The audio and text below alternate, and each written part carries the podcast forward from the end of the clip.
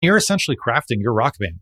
What more important job than who I'm hanging out with on a daily basis and hanging out in the tour van? I think it's the most important job of the CEO is who is in the van.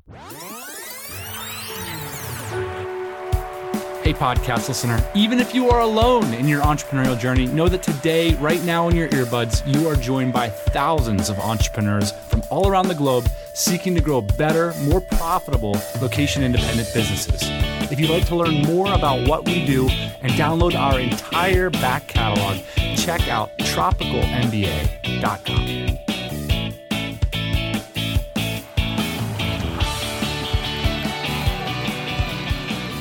Happy Thursday morning, everybody. Welcome back to the podcast. Welcome back, Boss Man, in the Hey. winter cap. Yes, it is still winter here. No Uh, more declaring that winter is over on the podcast. Our Texas fooled you, predictions huh? Are trash. That's okay because we're flying to Mexico in Playa del Carmen next week to meet with 100 listeners of this podcast.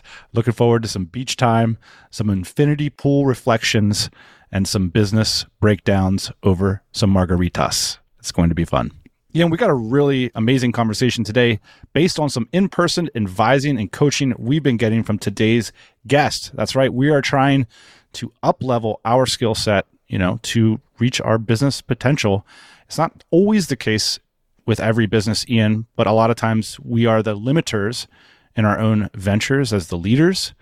And I think one of the things we've both been doing is trying to take our function as leaders in the company more seriously, learning about things like leadership, management, executive practices. Uh, I think those things are important for our next level of development. So, a lot of, that's right. I believe they call that the Peter principle. yeah, We have reached our own level of incompetence. I don't think any of the listeners or uh, long-term listeners are under the impression that we are like these high-functioning entrepreneurs. We are learning along with you guys. We're going to share a lot of the lessons that we're learning from today's guests and other guests like him uh, as we progress through this painful process of essentially reinventing ourselves, trying to grow a larger, more sophisticated, more powerful business than we ever have before. And a lot of that is going to be about upleveling our own personal skill sets. Speaking of which, if you'd like to join us in this journey or know somebody who would, we're going to be hiring a bunch of recruiters this year. First of which, we have a job ad live over at Dynamite Jobs. And we would really prefer a podcast listener to come join us. I'll let a secret. We are looking for someone with recruiting experience, but Ian, I have a sneaky suspicion that people with broader sales and people skills would be really good at this position as well. So maybe if you have sales skills, if you have people skills, if you love being on the phone with interesting people all day long, um, this recruiting position is really unique, Ian, because it's not like a lone wolf wake up and make your salary recruiting position. It's really more about evaluating candidates and their fit for our founders, our clients, like listeners of this show, for their companies. If you feel like you can do that kind of matchmaking, you might be a good fit for this amazing role that's 100% location independent. We don't track you. You get to join our amazing little pirate ship of a company, Dynamite Jobs. We have a lot of fun growing this site. We've taken people actually that haven't been from traditional recruiting backgrounds, meaning they weren't recruiters, essentially. And we've turned them into recruiters and we've turned them into sourcers. And like you said, a lot of the people that are attracted to these positions are attracted to talking with people, helping people, understanding people, pushing people forward in their careers. And I think that working with us is interesting in that way that you get to express that part of you, but also there's another hidden gem in this job, which is you get to help us work on our platform. And that's proven to be rewarding as well. So there's kind of two modalities of this position it's traditional recruiting, but then also using the tools that we are building in house to make your job easier. Yeah. And I'll also say it's very flexible, Ian. Like this idea of speaking with candidates for jobs, speaking with founders, figuring out what's behind the talk. Is this person really qualified for this? Trying to suss out the BS versus the reality. If you feel like you're good at that, you can do it in a part time fashion too, right? This doesn't need to be like a 60 hour a week high pressure thing. We're just looking for contributors that can help us identify great candidates for great companies. And by the way, that little blurb at the top was partially inspired by today's guest who said we needed to really, really take our own personal time to be recruiting the best possible staff for our company. And we believe that person might be listening to this podcast today. So head over to Dynamite Jobs, type into the search bar recruiter, and you will see our job posting And let's get rolling into it then. Today's guest was the engineer for the phenomenal growth in a business that many TMBA listeners follow and use. And since stepping back from his role there, he's devoted some of his time to helping founders like Ian and myself with frameworks, tools, and practices that he used with such incredible success. This guy is an incredible executor and implementer and a proven executive, including why everything starts with the people, to use a rock band metaphor that you choose to have on your bus. Why all businesses need an avatar of their ideal client, which we have recently done, and how to really hit it big time, you need to stop playing on the field and learn how to be a great coach from the benches. So I'll just drop the mixed metaphors and get moving into this amazing conversation. I took so many notes about this particular conversation, Ian, that I think we'll need to do an episode about my specific takeaways. So if you got some, jot them down, email them to me. We'll address them in a future show. So enough of the mixed metaphors. This interview was a blast, and our guest, like Tiger, LeBron, and Adele, before him, goes by just his first name.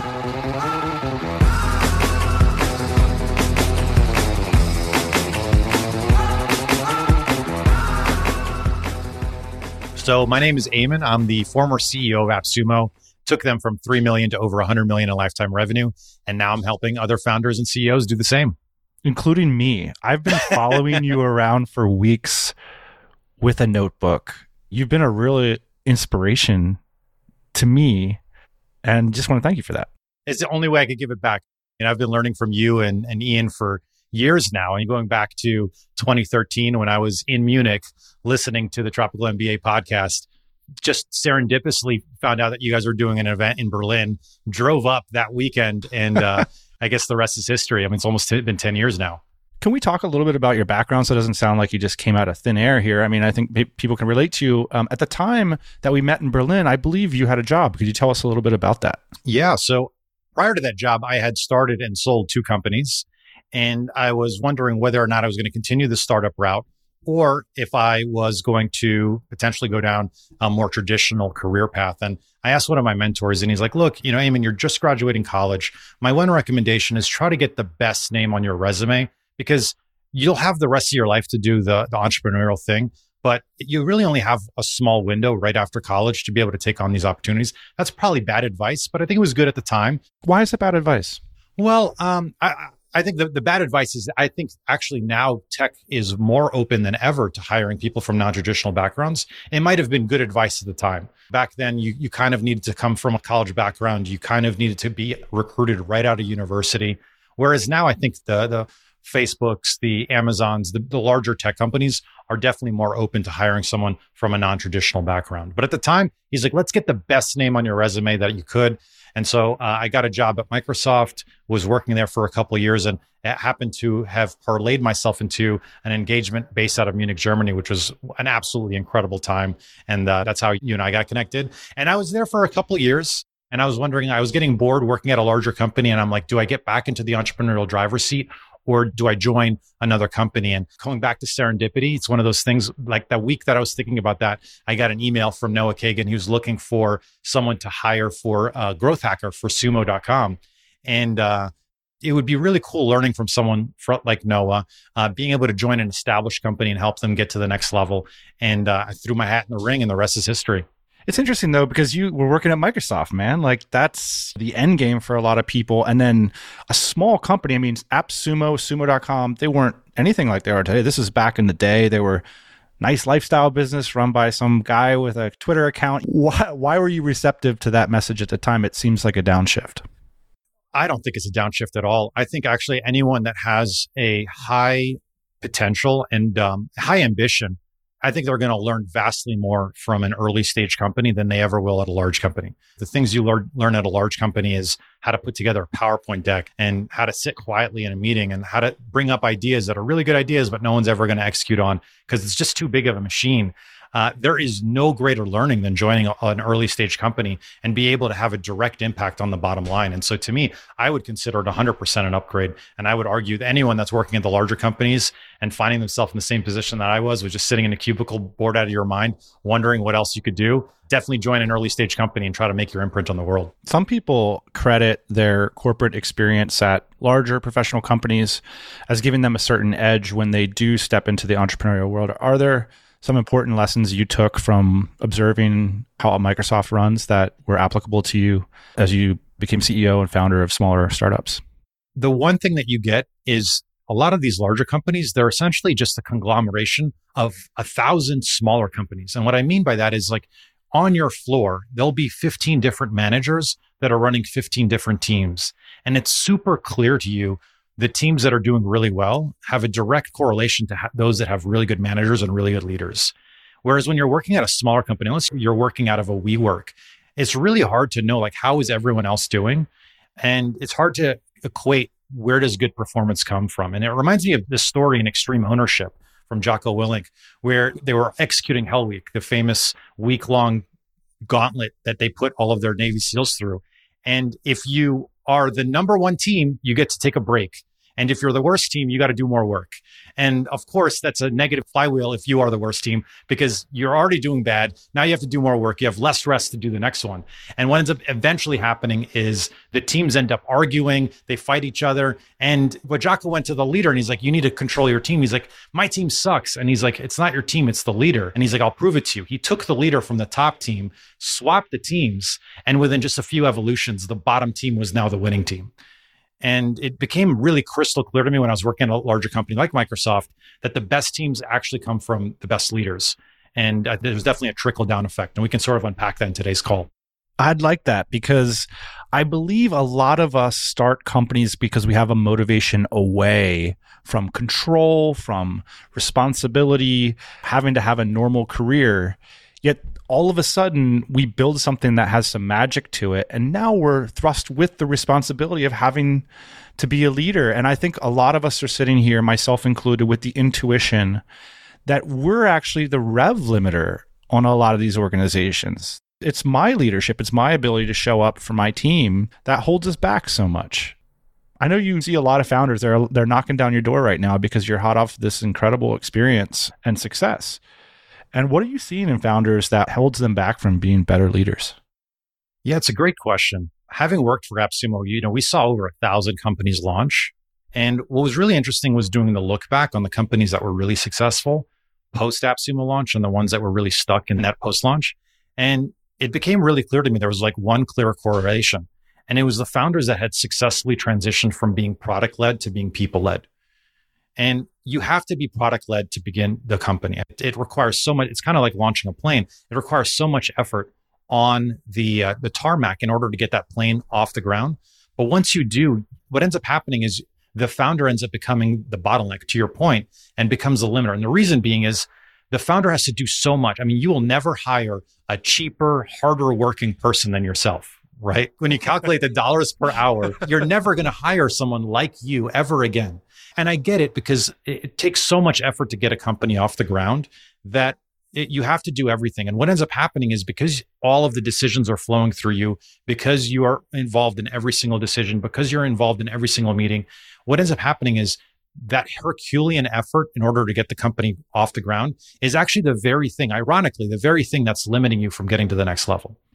And so the more that a founder can transition from being a product led leader to a people led leader, that's really how they break through what I call like the natural limit, which is typically around the mid seven figures for most companies is they, they tend to cap out at, at that point and it stops them from growing to the next level. I want to lay out this framework that you're fleshing out here because I love these kinds of principles that capture what we've seen through hundreds and maybe in your case thousands of anecdotes I've seen, for example, the thousand day principle kind of happen time and time again. And then you brought this to me and you're like, hey, there's a reason why so many founders sell when they're mid seven figures. I mean, we sold our business. We were just hitting that rev limiter at like 4 million in revenue. And we were like, you know what? Sell. Let's just sell.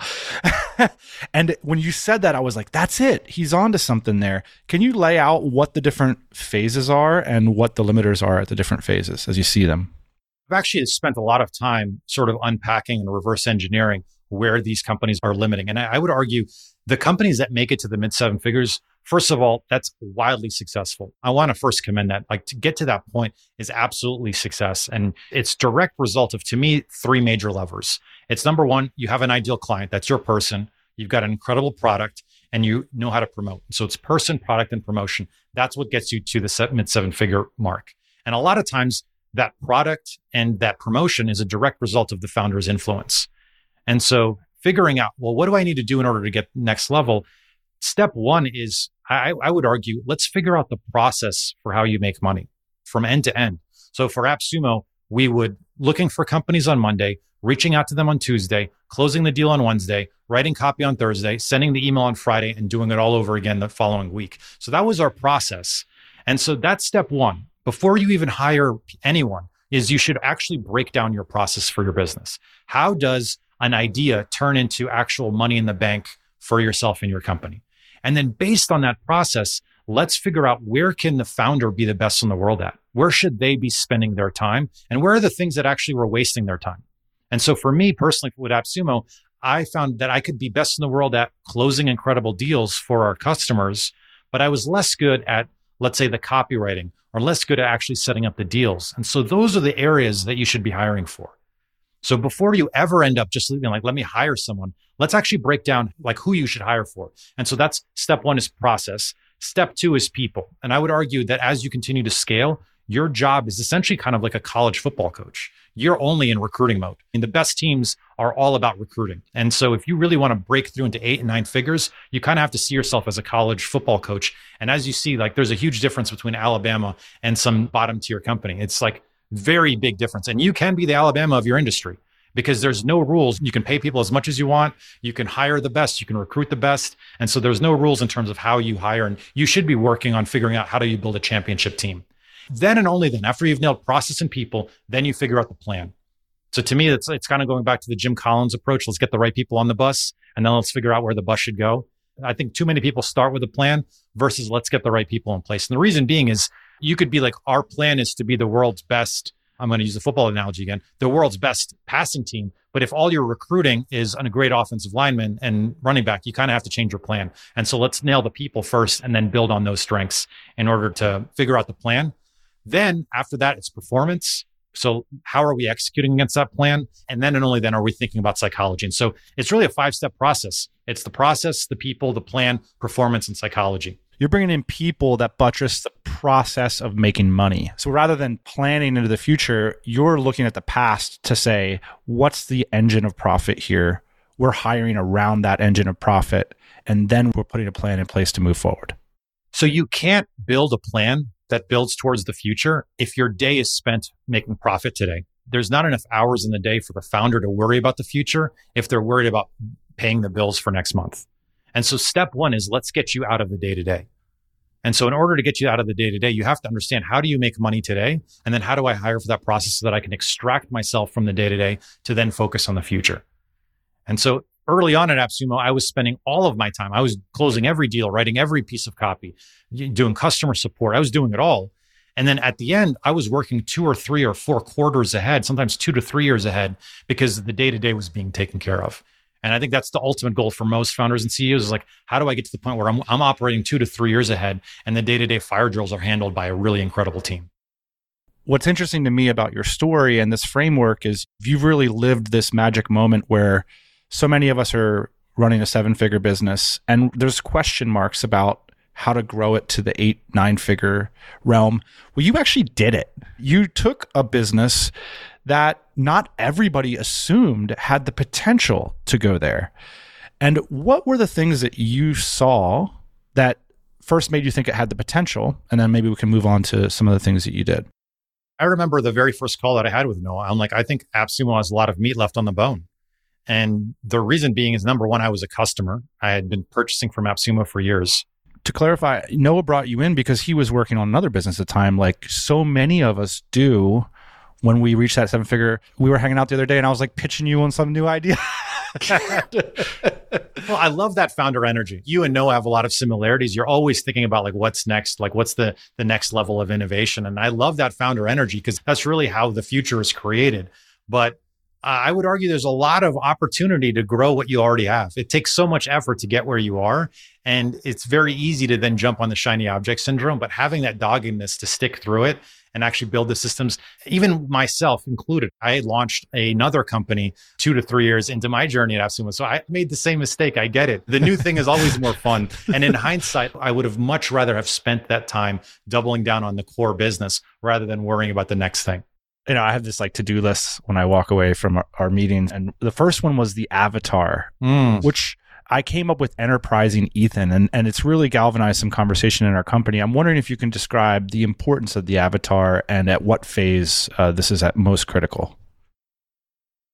Yeah, it's funny. You know, you and I were talking about the triad, the person, product, and promotion. And I tell people all the time if, if you don't have an ideal client, if you don't have that ideal person, then you're creating a product for everybody. And that's kind of like writing a love letter and addressing it to whom it may concern. It's not going to captivate the hearts and minds of anyone. And so the more that you can get super specific with who are you writing this love letter to? Who are you building this product for? The better your product innovation will be. And I'll give you an example. At AppSumo, when I joined, we were doing everything under the sun. We were doing courses, ebooks, software, uh, templates, fonts, everything. And we took a step back and we go, who are we really building for? Who's our ideal client? And one thing that became crystal clear to us was there was this one subset of customers that was number one. I think the first thing you ask is who has the potential to be the most profitable customer for us? And I think profitable is really an important question because it answers several things. Number one, who's the most likely to purchase from you multiple times? Who's the most likely to refer you more customers? Who's not going to be a pain in the ass to your customer support team? Who are you pumped about and excited to serve? And then more importantly, who can be a great evangelist for your brand? And for us, when we looked through our, our customer cohorts, there was one particular segment, marketing agency Matt. This is a, he's running a seven figure agency. He's buying AppSumo deals on behalf of his non tech savvy clients. And so he's purchasing several licenses to serve his clients. And because of that, he finds immense value in the AppSumo brand. And so for us, we were like, well, what does marketing agency Matt do? He basically charges a monthly retainer to his clients and then gives them marketing advice and um, just more and more marketing help. And so the more that we could double down on marketing software tools specifically, particularly lifetime software tools, because marketing agency Matt's revenue was up and down every month. And so if he could keep his costs fixed, if he could pay one time and never have to worry about those costs again, he could have more control over his business just by fo- just by making that one decision, Dan, by focusing on marketing agency Matt, we were able to triple our customer lifetime value. And when you think about it, when you triple your customer lifetime value, you can't help but triple your revenue. Was that the most important exercise? No, no. The unfortunate truth is that the business changes every time the business doubles. I typically say like when you're at 1 million, then if you're at 3 million, then you're at 6 million, then you're at 12 million. Those tend to be the inflection points for the business. Walk us through those. That's really fascinating. Yeah. So, I mean, this kind of goes back to the framework that I was mentioning earlier. At 1.2 million is typically when process is super critical. That's typically when you're starting to hit the upper limits of the business and you need to unpack what is the process that we put in place in order to make money. At around 3 million is when you need to start focusing on people. And the reason I bring these up is it's a little earlier than most companies need it, but I think it's important because it takes time to learn the recruiting. At 6 million is when you're typically focusing on your plan. And then at 12 million is when you really need to nail down performance. At each of these stages, it's more and more critical. The way I equate it is you're building the foundations for your skyscraper. And the deeper the foundations go, the higher the skyscraper can go. I just want to give a big thanks to all of you who listened to ads like this and went on over to dynamitejobs.com to see what we've got going on over there. Because of that, We've helped place hundreds of qualified remote professionals in your companies last year. And for this holiday season, many of you are gearing up your operation for continued growth in 2022. And to help you do it, we've got three exciting options for you to explore. The first is our entirely new hiring platform with a job post dashboard that allows you to repost and promote anytime. We've got a growing list of features there, including intelligent promotion options to help you get the maximum amount of applications. We've also got our done for you service. If you're sick of sorting, assessing, and interviewing, you can hire our senior recruiting staff to do the heavy lifting on your behalf. They are experienced at identifying trajectory, alignment, salary fit, and much more. And the best part is, it's a flat fee. If you're hiring multiple times in 2022, we're offering bundles with steep discounts. Head on over to dynamitejobs.com and book a call to hear about that. And finally, we offer contract recruiting. That's right, a zero risk hiring option if you don't really know about the long term fit, or if you're looking for a partner to help take care of the legalities of hiring contractors. We can do that for a monthly fee for the contractors that you bring on board.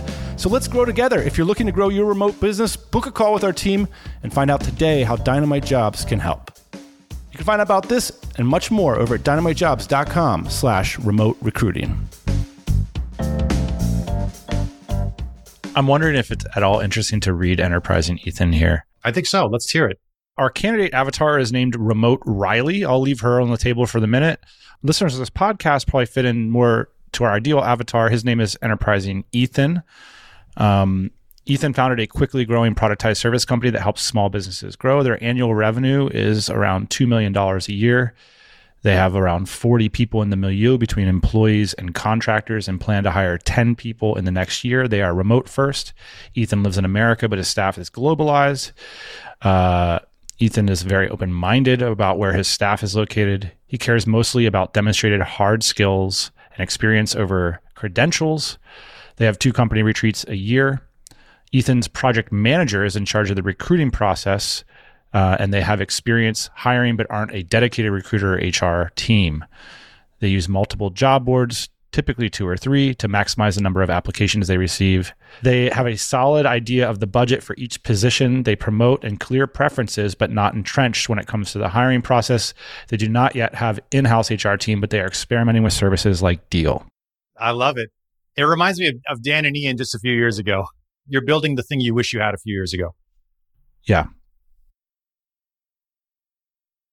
I took your advice right away and presented yeah. Ethan and Riley to the team. And it has galvanized a lot of the conversations because it helps us to know where to look, how to frame copy, how to be braver in our marketing. Because the interesting thing about enterprising Ethan, I think a lot of entrepreneurs like you want to keep the door open. Like, okay, well, if Spotify wants to like call us up, we'll take the call. But mm-hmm. the thing is, is I wear like these really nice running shoes that maybe are the same running shoes that a world class marathoner runs, but I'm not a world class marathoner. I'm 20 pounds overweight. You know, I mean? but that I think entrepreneurs have a real trouble with that, Eamon, which is saying mm. like, here's who we're for because we're always open. We want to be open to that new revenue, that new client that could change our year. Yeah, but before we unpack that, I'd love to hear a little bit more. Like, how have conversations changed once you've drawn that line in the sand? One of the things is who we're trying to sell to and who we serve is actually a very complicated thing because where's our reference point? Is it our monthly revenue? Is it our email inbox for that day? Is our CRM tells us? And I think it was valuable for the whole team to come together and agree upon using multiple data points, anecdotes, and experience that this is actually the person that's making the difference. And it's given us a starting point for conversations and something that we can falsify and improve. Whereas before, I think it was a combination of impressions. And so the conversations seem to have less traction because it's like, well, so and so is a good client too. Mm. You know? it allowed your team to have more clarity of like who to go after. And when you're making decisions, you're like, well, how does this serve Ethan? First, let's keep the door open to like maybe there's a Spotify engagement in the future. Yeah. And hopefully there will be. Amen. Yeah. Spotify. Yeah. Well, here's the thing: is like there's, I mean, going up market is part of the startup playbook, right? Like, hey, we're now that we've built the foundation, we can go into enterprise. But I think getting crystal clear eh, on who you are today and like how do you best serve them is the only way that that opportunity will even ever present itself. If you don't win the war today, how will you ever win the battle tomorrow? And so, first and foremost, for us, when we made that decision, and I see this with several of my clients, once they've made that decision, in fact, one of my clients, he made this decision to go after a specific type of clientele. He basically cut half of his business in half because he's like, this part of the business is draining me. And it was a very scary decision for him. And he was able to double down on the part of the business that he was most excited about. And over the last several months, he has now more than made up that revenue just by simply doubling down on the type of customer. And he's happier than he's ever been before. And he's more excited because this is the type of business that he wants to create. Before he was like, I'm just going to take everything under the sun. And here's why it's so critical. We were worried about that too, Dan. We were like, well, if we're doubling down on marketing agency Matt, are we alienating side hustle Sally? right? Are we alienating the enterprise customers? And what we ended up realizing is by us doubling down on marketing agency Matt, by making that clear distinction, several things happened. Number one, the marketing agency Matts became evangelists for us and we're constantly talking and singing our praises. So our marketing costs went down. Number two, because we were able to double down on the marketing agency Matts, we were then able to just through the fact that we were creating these incredible deals, still attract the side hustle Sallys. They were still getting benefit from the deals that we were putting together. And because they were so world class, because we were delivering these incredible deals, we were still able to serve other parts of the market. And so I, I don't think it's an either or scenario. It's about by doubling down and speaking to that single person, you're able to be successful with one market that will then allow you to be successful in others. And I noticed that too when I was writing copy for AppSumo. Whenever I made the copy too generic and be like, this webinar tool could be for anyone, it never worked as well as I'm like, if you're a coach, you need this right now. So I took this advice, made the avatar, presented to the team. I'm buying it and I see the value in it. The thing that I'm anxious about is I also intuitively feel that you're right that there was a reason we sold our last business at $4 million. And there's mm-hmm. a reason why our current business is, is where it's at. And I know that Ian and I need to improve or have somebody around who's better in order to beat the limiter. And so part of what I'm worried about is how do you be a CEO? Right? You mentioned that there's a kind of a moment when you become a CEO. I'm mm-hmm. the kind of guy that like, hey, I was just putting screenshots into uh sketch and like putting red lines on it about moving shit around like product promotion let's run this ad campaign. I'm that classic faltering mm-hmm. seven figure entrepreneur. Mm-hmm. how do i become an eight figure ceo and what do i even do every day? How does that yeah. start to evolve? I'm a people person. I'm good with people. The classic uh, um, what's that movie called? Classic Office Space. Office Space. That's right. Filmed in Austin. What a great movie. So there's a three stage process in terms of um, of how you transition to being more of that people led CEO. Step one is is you have to become a recruiter. And I know that's something that not a lot of people are excited about doing, but you have to carve out the time in your week to actually dedicate yourself to let's recruit for the process that we laid out. I, I talk all the time to, to, to my clients and I'm like, well, how important is building your team? And they go, very important. And then I'm like, let me see your calendar. And there's zero hours dedicated to recruiting. And I'm like, clearly there's a disconnect here. Clearly you'd much rather spend time on product, which is your home and you enjoy, than you would on recruiting. Or you'd much rather spend time on promotion, being on Twitter, because that's fun and that's the thing versus let me carve out some time and actually recruit the team. And so that's step one is let's get the team in house. And if you have more money than time, I would recommend hiring a recruiter, either in house or go external, because it is a tough job carving out the time, actually putting together the job descriptions. It's not easy. And that's the reason that people are coming to DJ is because you guys are delivering incredible candidates. The particular part that's hard is as a, a founder, your ability to recruit is so much more profound mm-hmm. than someone who's a, a, a mid level employee because you're speaking different languages. Part of what we're trying to provide at DJ is high level recruiting at a flat mm-hmm. rate. In other words, people who've been there that can speak right. at executive level. Yeah. It's hard to get those executive hires if you're not an executive yourself, in other words. It's so true. It's so true. And I would argue that the recruiter for yourself should just be teeing up opportunities for you to speak to candidates rather than speaking candidates on your behalf. Like they should not be recruiting for your company, especially early on. They should be instead screening candidates, going through that process, looking at job applications, screener videos, and being like, hey, Dan, I think you should meet with this candidate. It's almost like a sales process. Like if you're thinking about like a sales development representative, and what they're doing is they're trying to get calls for their account executives. That's essentially what you want your recruiter to do at this stage of the company. One of the challenging things about running a mid seven figure company that has a bunch of employees that run basic processes. We talk about SOPs, like we've got contractors that run the Facebook ads. You have players in place, but you might not have the high level people yet. And so if you get to seven figures, that might be the first time that you're making meaningful money off of your business.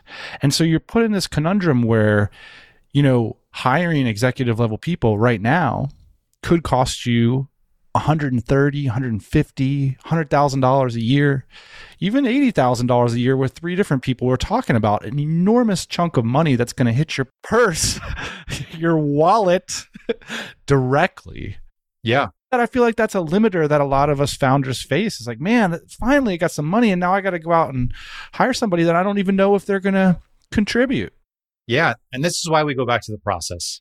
I think if you're going, okay, we made seven figures, time to hire a CEO, it's dead in the water. It's going to be a waste of money. I, I, see this all the time. It's like we're making a little bit of money. Let's hire those been there, done that executives that have the Rolodex. You know, we're using the pocketbook, like old school example. They got the Rolodex. They're going to bring in so much business. Every time I see them, it's just a waste of money. But instead, if you were to go back to your process, Dan, and go, well, how are we making money? And if we were to remove one thing off of my plate, could I be spending more time on a part of that that actually drives us to make more money, it actually should ROI. And for AppSumo, I noticed, hey, if I'm spending time setting up the deals, that's less time me jumping on sales calls.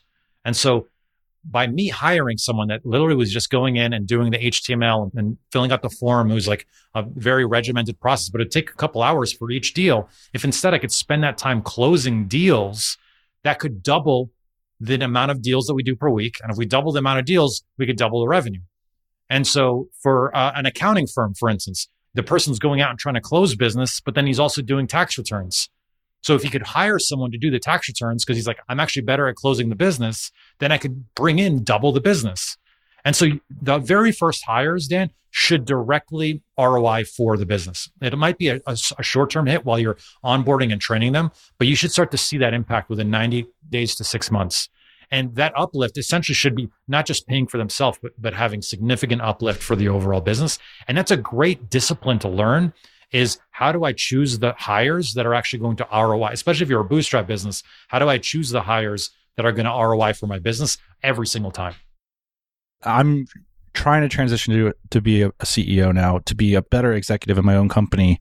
I'm going to start carving out dedicated time for recruiting and prioritizing recruiting products rather than delegating them. That's the first thing that I'm hearing. Um, and that was a clear takeaway I got from meeting with you that we're talking about hiring a new front end developer who's going to be building a key product, if we're talking about hiring a new marketing person, like that deserves my time and attention. That shouldn't be delegated. What's the next thing that I should be focusing on? So the next thing is actually like, how do you transition to being more of a coach? You bring these people on. And I think that a lot of times you hire someone and you go, well, all right, we hired them to do copy and they better learn how to do copy. And then they, they write copy and the copy sucks, not in your voice. And you go, ah, I knew it. I could do everything myself. I'm going to fire this person and go back to do it. This is the common trap that I see all the time. And the number one thing with a coach is recognizing that not everyone is going to hit a PR on day one. And I would argue a PR is the way you write copy or the way you do things. And so let's coach them up. Let's actually like create some training moments for them. And so we actually hired to this day Chris Gruyan, phenomenal. When he finally came on to us full time, his manager, who, who was a first time manager, she's now grown the team alone. She's phenomenal. She had never managed someone before. And so she asked him, Hey, Chris, the email is going out on Friday. Can you send me the copy on Thursday? And he gave her the copy on Thursday and it was not ready for publish. And so seven o'clock at night, she's freaking out. He's nervous. She's nervous. They're both working on the copy together. And she's just like, move, let me do it myself. And so I had to coach her up. I'm like, look, that's my fault. She had never been a manager before. She'd never been a coach before. You have to create work back moments. So if you need the copy on Thursday, let's actually provide two or three editing cycles prior to that Thursday deadline. Let's review V1 on Monday. I'm going to give you some edits. V2 on Tuesday. I'm going to give you some edits. And then on Wednesday, we're going to workshop it together. You're going to look over my shoulder and I'm going to talk you through how I would write the copy. And then all of a sudden, Gruyan started to pick it up. It started to go from three rounds of edits to two rounds of edits to one round of edit. Now, today, Gruyan's running a four person copywriting team. He's, he's, the copy's never been better before. Alona doesn't touch copy whatsoever. And she was able to coach him into being the world class leader and the world class copywriter that he is today. We're to this day getting emails going, How is AppSumo's copy so great? And so you can't just expect on day one, the person's going to know how to do the, the job. You have to be a coach and coach them up. And your job is going to get harder before it gets easier. And you have to carve out the time in order to do that. I think that's hard for a lot of founders. What sort of time allocation are we talking about? Like, how many people can you realistically coach, and how do you just you know execute that throughout the week? So that's why you shouldn't be hiring too fast, too early. You should be hiring, like really dedicating your time and spending like maybe one or two hires until you've developed the systems in place. And the good news, like we mentioned with Gurion, he's now recruiting on on the copywriting team's behalf. Additive, it's multiplicative. And so the more that you can coach these people to to build out, the more exponential growth you'll have further down the line. And so my recommendation, you should be carving out 30 minutes every single day for the person's first two weeks. You should be meeting one on one on a 30 minute basis at a minimum. And the reason being is there's so many new questions that the person will have. Like, what does this mean? What does this acronym mean? How do I do this? Where can I find that? And knowing that they have 30 minutes every single day to get these questions answered, I think is super critical because if not, they're going to be pinging you all day and you're going to get frustrated. So carve out that time. Ideally, in the beginning of the day, what are you going to work on? What's blocking you? And are there any open questions? I feel like a lot of founders have a blockage to doing what you just uh, advocated for, which is 30 yeah. minutes a day, often yeah. because we're hiring for reasons that are emotional. I mean, we have a emotion is a lot of the motivation to find data. So we found the data that there's ROI to hire. We found mm-hmm. the data, but there's also an emotion along with that smart, rational decision, which is, I don't want to do this shit anymore or whatever. Yeah. yeah. Oh, 100%. You're not recruiting away the fun stuff, right? Like you recruit the shit that you keep pushing on your calendar. At least in the beginning, right? Eventually you want to get everything off your calendar, but 100%. But what's the alternative, Dan? That this person doesn't get coached up, that they flounder, they end up leaving. And then you go, well, I knew it. And then you end up having it to stick on your calendar forever. And so if you're not carving out the time, if you're not willing to put in the effort, think about people development is like product development. Like what great MVP gets launched in 30 minutes, right? Immediately. No, it requires a, a little bit of time, at least a month to get a proper MVP going. And I think the more that you can think about that uh, with your people and be able to like, hey, we're going to meet daily for 30 minutes for two weeks. And then we might move to every other day. And then eventually two or three times a week. And then eventually you get to the point where you're meeting weekly. By the end, some of my executives, I only needed to meet with them once a month because they knew their realm of expertise so well that they didn't need me to coach them anymore. They were experts in their domain and they were off running to the races. Where does the performance element come into it? Yeah, the performance element comes in once the business starts to make a little bit north of $10 million in revenue, or you get more than 10 people, uh, whichever comes first. And the reason being is like once you get to, I call it the two car effect, right? Doing a road trip with one car is easy. Once you get to two cars, you start to leave people at the red light. And so that's really when you need to start to coach up and worry about performance. The performance is what are the KPI that each individual is responsible for? So if I hire a salesperson, how much, what's in their pipeline and how much are they closing? If they're a customer support agent, what is the average ticket time and how many open tickets are there? If they're doing engineering, what's their velocity? Uh, how many features are they shipping? And unless you're able to have that dashboard, for us, we had a single one pager spreadsheet. And every week on Monday morning, everyone on the team would update their specific single KPI and mark it, whether it was red, green, or yellow. And I would be able to go in there Monday morning, look through the KPIs, and essentially with just 30 minutes a day, know how the business was doing. It's essentially you're the cockpit pilot that night, all of us jumped on the customer support tickets. We got back to inbox zero and we were able to get back to zero. And I'm like, I never want that to happen again. And we created the dashboard that night. If you need help getting control of your email inbox, this is for you. That's right, this episode is brought to you by the team at mailmanhq.com. It's a Gmail plugin that lets you decide when and what emails land in your inbox. Many of our listeners spend a huge portion of their days inside of their inbox. And if you're one of them, pay close attention to the next 30 seconds. See, Mailman allows you to set up your own emailing schedule on both your personal and work Gmail accounts such that all incoming emails are collected and delivered to your inbox as per the schedule you set up. That's in batches so nothing drops in between. Now, what about those urgent emails? Don't worry, Mailman lets you configure your VIPs so their emails will land in your inbox immediately so you can respond and make progress in your business. And there's so much more too. So get a defender and an ally in your inbox. Get Mailman. Sign up for a free account over at mailmanhq.com slash tropical MBA. If you use that link and decide to upgrade to a paid plan, you'll get 30% off your first year via this link. So here it is again, mailmanhq.com slash tropical MBA. Thanks to the team at Mailman HQ for sponsoring the show. Go give them a try, give them a look, Get ahead on your inbox. Again, that's mailmanhq.com slash tropical MBA.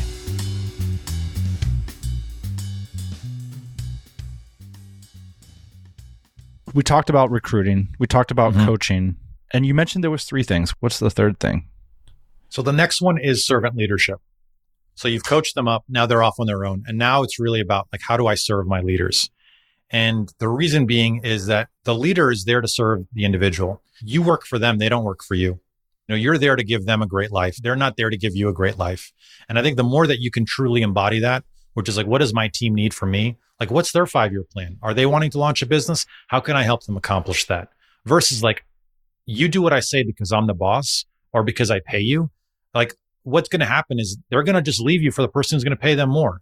Versus like, if someone believes you truly have their back and are truly in their corner, that they're aligned around the purpose of the business, those are the people that are willing to knock down walls in order to help accomplish our mission. And I think it was a big reason why AppSumo, we had people that were working for us for four, five, six years in an industry and startups where it's lucky if you have someone sticking around for 18 months. And it was because we were truly vested in people having great lives and helping them achieve their dreams. And so once they feel like they're coached up, you really have to become that servant leader and figure out like, what does my team need from me versus what I need from my team? How do you decide how much to pay somebody and how do you decide when to fire people? It's tough, right? Because pay when you're first starting out is thumb in the air. You kind of like just, oh, that seems fair, right? You tell me what you want. And I think that works great when you're small, but then eventually like you're like, well, this person's overpaid and this person's underpaid. My recommendation is have some level of research. Try not to overinflate titles. Don't give someone chief of engineering if they're the only engineer on the team, because then it'll be hard for you to match the pay that you see on, let's say, Glassdoor or any of these other online public places. And so let's map the pay to match what the actual title is. And so if they're not managing anyone, they're kind of just a senior engineer. Let's pay them like a proper senior engineer. And so that's number one is like, let's make sure that people are paid what they're worth. What's their market worth? And obviously as a startup, it's very difficult for you to compete against the, the Googles of the world. And so you have to also not just think about pay, but what are the intangibles? What are the benefits I'm providing? For us, we had a very flexible working environment. If you wanted to hit the gym at 12 o'clock, by all means, we don't do clock watching. We give people the opportunity to go and work on their side hustles. They were able to to download AppSumo apps and like use them to help grow their business. And so there was a lot of intangibles. And uh, most importantly, people were excited about the mission. I would argue pay is probably the least important thing when it comes to recruiting. It's just something that you like have to just take care of as a baseline. If you're good at recruiting. Yeah, you mentioned like a lot of most companies aren't good at recruiting, right? They're they're not crafting a mission, they're not describing it, they're mm-hmm. not humanizing their company, they're not selling a lifestyle that goes along with being part of the team, Right. the rock band. Yeah. And I think that it's really hard to hire somebody to do that on your behalf, which is mm-hmm. why I think you're saying that this is a third of your job as a CEO is to actually do precisely this. That's 100%. I mean, and you're essentially crafting your rock band. What more important job than who I'm hanging out with on a daily basis and hanging out in the tour van? I think it's Yeah. the most important job of the CEO is who is in the van. The first 10 hires dictate the first 100 hires. And I think that if you're not really in tune with who am I hiring right from the get go, you're not going to build the company of your dreams. And if you don't sell because you're hitting revenue bottlenecks, you're going to sell because you, d- you don't like the company that you've built. Which happens all the time. Why? It goes back to these frameworks is because at one of these stages you were not crystal clear on who you were serving. So if we go back to the person they serve enterprise clients when they hate enterprise companies. Can't stand microsoft. Why am i like losing stress over that? Like i'm out right? If they don't have the right product innovation they're unable to sell the solution to that ideal client. They don't have a good promotion strategy. They're unable to find customers at a repeatable and scalable way their processes are constantly broken. They don't know how they make money. They've never broken it down. Their people suck. Every time they show up to a meeting, they go, "Oh God, this person again." And it's like it's all of these like foundational elements. You know, it's going back to like the basics, right? Like the, world's best at anything have just simply taken the basics to the extreme. And the more that you can master these elemental basics, the easier it'll be to build a company that you're super excited and, and pumped about building and really being a part of for the long term. One of the things that's empowering about your line of thinking, and I know it was, you mentioned it was born through pain and necessity, which is you had to figure out how to do all this stuff on the fly. You guys went to three to 80 plus and you were pipeline and information like this podcast, trying to figure out how to do it. And when you turn around and you create abstract principles about your experience, it gives me a mental agility to think different things because now all of a sudden, if I have marketing agency Matt or enterprising Ethan, I can easily change that because it's not a specific reality, it's a principle. Mm-hmm. That mm-hmm. now I have mental agility. You're very good at abstracting your experience into a universally applicable principle. It doesn't mean the principle is going to work all the time. It just means now it's a tool instead right. of a story you heard sometime. And I'm curious, like, is that what we need to be good at to be CEOs? Or do you need to be the smartest person in the company to be the CEO? Like, what was it about you that made you the CEO? And there's 120 other people that weren't the CEO. How do you distinguish yourself in terms of your role and skill set? Is it just that you're the smartest person there? No. It's funny. I didn't come up with these frameworks until after I stepped down. You know, it's it's kind of like that old Steve Jobs quote. You can only connect the dots looking back. You can't connect them looking forward. How would I have known that psychology was going to be important as we approach 24 million in revenue? I did not realize that until I was looking in hindsight. And then going and speaking to other companies that were at this stage and go, oh yeah, we were actually dealing with that same problem at the same time. And like, it's so funny how many companies actually go through the same issues the same stages. It's really related to like tribalism. Like at, as a tribe grows, things start to break down and you have to rethink it, similar to companies. And so I did not know these things while I was going through it. But really, I think what I really nailed down was probably number one, I recruited incredible people. I would put my team at AppSumo up against any company in the world. I think they were absolutely world class, and I really enjoyed putting that team together. And I think they were phenomenal at what they did. I think they all had a chip on their shoulder because they didn't come from traditional backgrounds. And I think they had something to prove. And so I think that's number one the fact that we were all invested in the plan, we, we were all invested in the mission because we worked on it together. And I think that when you have those two things, it you can't help but have incredible performance. The people are committed, they're all accountable, they're all responsible, they don't need to be micromanaged. And I think that they were all able to, to really roll up their sleeves and get the job done. And I think when you start with those foundations, it made my job really easy because I was able to just simply go and be that servant leader for them and help them get unblocked and help them worry about how do they do their job better? Because they that's what they wanted to do. They wanted to be the best in the world at sales. They wanted to be the best in the world at marketing. They wanted to level up and be a future cmo or they wanted to be a future coo and i just wanted to carve out a path that allowed them to get there. So what are some of the processes around servant leader? Because you're mentioning facilitating their future dreams. Mm-hmm. um, there's also a lot of talk about ceos facilitating the company's future dreams. I'm assuming you have to find some overlap between the two. Is so yeah i get what recruiting is and i get what coaching is what are some of the other elements of servant leadership so uh, part of being a good manager is also doing like some performance reviews and so every quarter we would meet up and we go well how did you do this last quarter against your kpis how did you do against your performance, against your goals? And is there anything that I can do to help out? And one of the key questions is like, where do you see yourself five years from now? And I made the space very safe for them to go, I don't expect that to be at AppSumo. If you want to go and start your own business, I want you to tell me because I, what I want is to craft a role that matches your jobs. Because as the company scales, there's an infinite number of jobs to be done if I know what your what skills you're trying to level up on, we can carve out a role for yourself. And so, for instance, Alona, who's now our top ranked person at the company, she's absolutely incredible. She was running our content team, and she was in charge of all of our content marketing, launching our YouTube videos, doing our email. And she's like, "Look, I actually like when I look at you know, the landscape." I actually like operations a lot. I like processes. I like the way a company runs. And I definitely want to learn more about that. And at the time, the person that was doing operations was going, Hey, actually, I want to focus more on customer experience, customer support. So it was like, I mean, this is match made in heaven. We were able to do sort of like a, a simple swap and like be able to carve out roles for both of them that matched what they said that they wanted. And so we were able to move Alona into an operations role.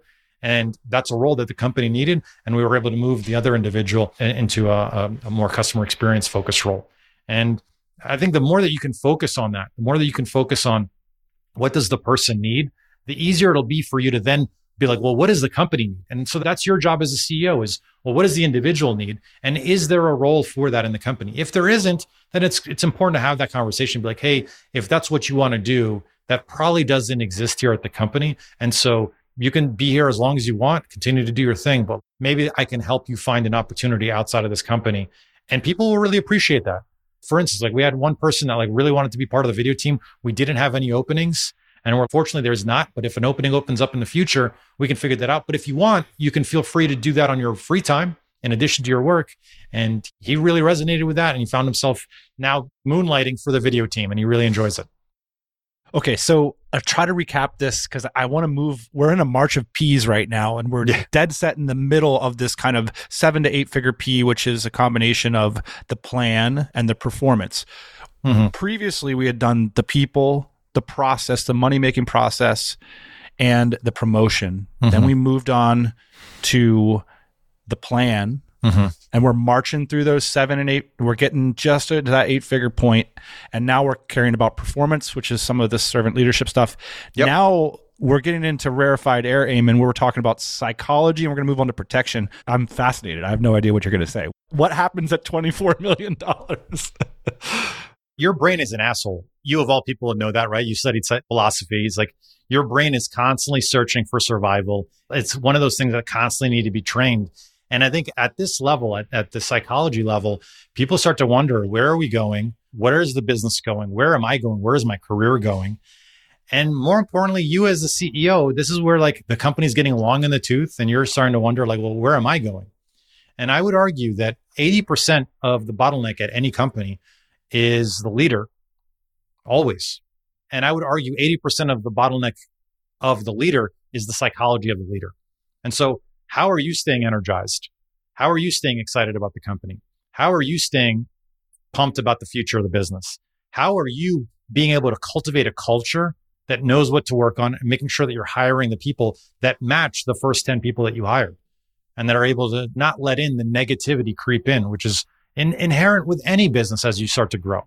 And so psychology is really about how do you carve out the time? And I used to spend my Fridays on this, carve out the time to make sure that the team feels energized, the team feels excited, that we have, we're running sprints and we're also celebrating at a proper space versus just feeling like this is a constant run. Because at 24 million, you're starting to have done this for quite some time. And I think it's important to establish those frameworks up front about what does culture look like at this company? What does success look like at this company? And then most importantly for you, how do you as a leader stay energized and get ready for the next leg of the business? And what was that for you, or an example of one or two things? So to me, it's about constantly analyzing like where do I get most energized? And for me, I love the long-term planning. And so for me, it was figuring out like how do I spend more time in strategy? How do I spend more time thinking about the future? And how do I spend less time in the day to day? We talked about Alona, helping Alona manage more of the day to day and allowed me to focus more on the future. And we, the framework we put is like Alona was focused on this quarter, I was focused on beyond. And so I was able to then carve out a role that I found really exciting where I was able to focus on the future. We were able to do a lot more longer term hiring roadmaps. So we were we were always at, up until that point hiring a little too late. We were hiring for need rather than hiring for future and potential need, which you kind of need to when you're first starting out because profits are tight. You don't want to spend too much. But eventually you've built a rhythm where you, you can do more longer term planning and you could see further down the road, like, hey, the business is going to double. We're probably going to need double the customer support agents. That's a pretty good assumption versus just like, oh shit, everyone jump into the customer support tickets because it's blown up again. You've mentioned that there's another one of these patterns that you're seeing, and it happens around 100 million, and Mhm. that it even signaled for you that it was time for a career change. What happens at 100 million dollars? So this came from me speaking to a couple companies, a couple CEOs that were at 100 million. What ends up happening at around 100 million is the role happens from being an internal facing role to being a more external facing role. And the reason being is when you're getting up to 100 million, we talked about the people, we talked about performance. These are all internal facing things. But if you look at companies that are 100, 150, 100, like the best companies in the world, number one, they have celebrity CEOs, right? Like everyone knows who's the CEO of Tesla, right? They want to work for him. Can you tell me who's the CEO of Cisco, Dan? No. No, like you have no clue, right? Their performance is directly related to the fact that no one knows who they are, right? Like, I'm sorry, this guy's not listening, but no one knows who you are, buddy. Right. And so you have to be a celebrity CEO because in order to recruit the been there, done that executives at that level, they want to work for someone that they can look up to and respect. And so it's an external facing role. And then you're also thinking about you are in a protection mode. And so you have to be constantly thinking and assessing because once you hit nine figures, everyone wants to eat your lunch. Can I translate this into bootstrapper territory? Because Yeah. because I asked you, hey, Eamon, how much should I care about my competition? And you said you shouldn't worry about them until you get to $100 million in revenue. I love that about you. It's so cool that you said that. But also, I get the sense that, like, you're kind of like, hey, man, there's enough oxygen until then. But Yeah. once you get up into that rarefied air, now all of a sudden we're fighting for oxygen. That's right. Well, it's kind of like going up the mountaintop, right? There's plenty of room at the bottom. Y- y'all can spread out. You can camp. You can have a good time. Like, no need to fight over like this small little river. Just move, right? Like you're going after enterprising Ethan. One of your competition go after something else. The only only time you should worry about competition prior to 100 million, Dan, is if it's impacting your ability to get for you your two sided marketplace, the ability to get either job postings or job seekers. So if you find that you're like struggling, like this other company is eating our lunch to really acquire customers, that's the only time that you should be worrying about competition. And I would argue very few companies under 100 million are struggling with finding customers due to competition. And it's almost always because they haven't nailed down who's their ideal client or they don't have a really good product. It's always an internal decision. How do we better serve our customers? And who are our customers? Those are way more important questions than worrying about what our competition's doing. I love it. I think it's true. But at 100 million, not so much. The new startup that is actually a legitimate threat. I would argue people talk about Zuckerberg all the time and they, they talk down on him. I would argue he's probably one of the best protection CEOs of all time. Him buying Instagram at the time for a billion dollars, everyone laughed at him. And I would argue Facebook would be dead in the water if they hadn't made that acquisition. He's constantly assessing for threats. Him purchasing Oculus Rift is him recognizing that he missed the boat on the phone and he doesn't control hardware. But what could be the hardware of the future? It might be VR, it might be the metaverse. And so him like making those strategic acquisitions, you're really acquiring future potential threats. And I think that Steve Jobs did a great job of this himself. He killed the iPod, which was their number one seller, to launch the iPhone because he recognized the threat that BlackBerry was presenting, where people were being like, I'm not going to carry two devices. I'd rather just keep my MP3s on my phone. And so he's like, well, if they're going to do it on their BlackBerry, I'll just do it with the iPhone. And he essentially killed both BlackBerry and Nokia overnight. It's a mob boss mentality. You got to be a mob boss at that level. We've been talking about a lot of high level concepts. You took a company from 3 million to 80 million. Incredible. But there's a lot of people listening that are really trying to replace their professional incomes and grow their first meaningful step out of the door of location independence and financial freedom. What sort of general thoughts do you have for that crowd? The people that are struggling right now at their laptop, listening to this podcast in the gym, thinking, man, I'd really just like to make money location independently and make it sustainable. You always hear these platitudes. The nine to five pays the bills. The five to nine builds the empire. And it's like, you got to wake up at 5 a.m. and like be grinding to make it happen. Honestly, I think that's putting too much pressure on people that have full time jobs, quite frankly. That's already a, a big commitment. I know that even if you're working nine to five, you're not just thinking about the job nine to five, you're thinking about it at home, you're stressed out about it. And I think that asking them to do another two, three hours outside of work, I think is just unrealistic. But what I would recommend, and this is actually something that I've done multiple times, is carve out 30 minutes a day. Everyone can do 30 minutes a day to work on your side hustle. And this goes back to the triad the person, product, and promotion. And just focus on one of those three areas. Who do I want to serve? What do I, what knowledge do I have that I could share with them, either with templates or courses? Maybe if you're an engineer, you could code something for them. And then how do I promote it? Is it through Twitter? Is it through Instagram? Is there, is, uh, could I join Dynamite Circle and talk about it there? Like, what is my promotion strategy? And you really only need to focus on those three things. Maybe Monday you focus on the person, Tuesday you focus on the product, and Wednesday you focus on the promotion. And if you do that for a couple years, you're going to, I guarantee you, build something that's going to drastically make massive improvements on replacing your current income and give you the confidence to eventually put in your two week notice. Very cool. Eamon, what are you going to do next? Like I mentioned, I am helping other early stage CEO and founders get to the next level. And that is eight and nine figure businesses, helping them with these frameworks and coming up with the tools necessary for them to get to that next level. And, and uh, I've been doing that for the last few months now, really enjoying it.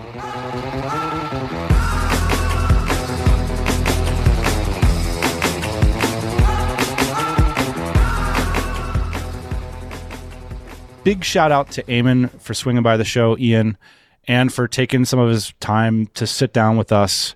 We've had a few very incredibly productive conversations with Eamon about our executive skills and how we can improve them. And uh, I think it's going to be a theme here 2022 on the show. So uh, deeply grateful for his insights, uh, hard won, and uh, he's going to be sharing them with us at our Mexico event here in just a few weeks. Looking forward to that as well. That's it for this week. We'll be back next Thursday morning, 8 a.m. as usual. See you then. Hey, thanks for listening to the Tropical MBA podcast. You can go to tropicalmba.com, get access to hundreds of back episodes and all kinds of other goodies. Load up your iPod. That is the cheapest way to fly business class on your next international flight. We will see you next Thursday morning, 8 a.m. Eastern Standard Time.